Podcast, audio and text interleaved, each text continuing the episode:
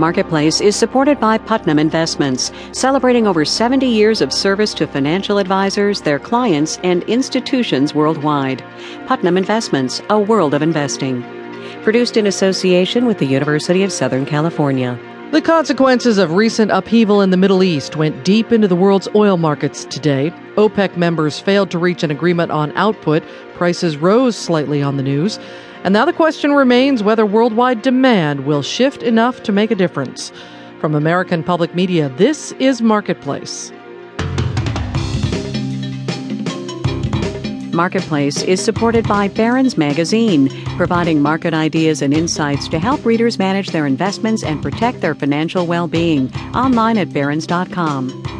And by Reputation.com monitoring, protecting, and improving reputations online while deleting personal data from the Internet. Reputation.com.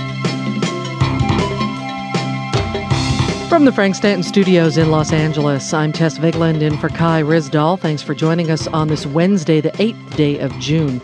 The price of crude jumped by more than $2 a barrel today. A key meeting of the oil producers cartel, OPEC, failed to find agreement on an increase in production.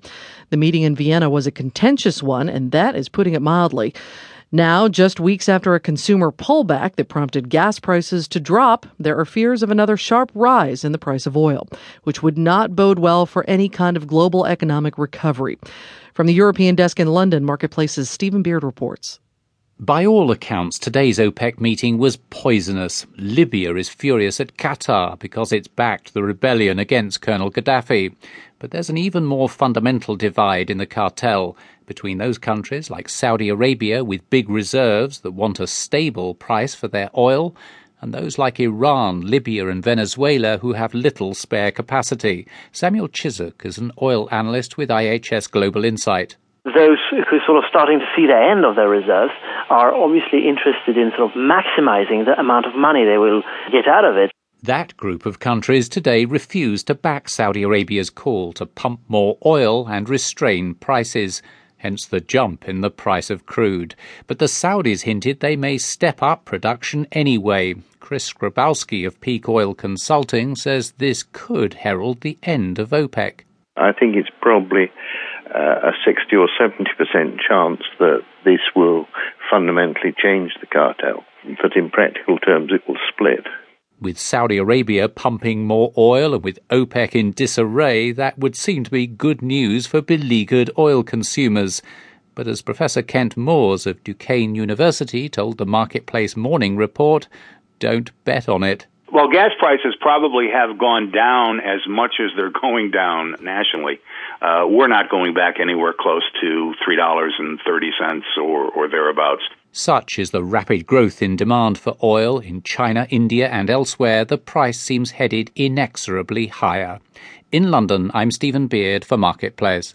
It's been more than a year since the big healthcare reform law passed, and we are still asking what will it mean, especially for those who have insurance through their employers.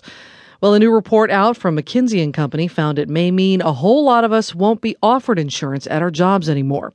30% of employers said they probably would stop offering workers health insurance after 2014. That's when the bulk of the law takes effect, including the option of state-run insurance exchanges. From our health desk at WHYY in Philadelphia, Gregory Warner reports. If it were just a question of the bottom line, Mark Kallenbach would drop coverage for his workers in a heartbeat. He runs a housing management company in Portland, Oregon. He's got about 350 employees.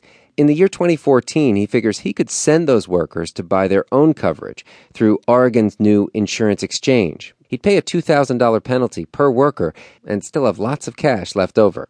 Would we do it if it wasn't in our employees' interest and only in our own? That would be a very, very tough decision. Because Kallenbach has grown up in a world where employers have to offer health plans to attract the best workers. Bob Atlas of Avalere Health says that calculus could shift.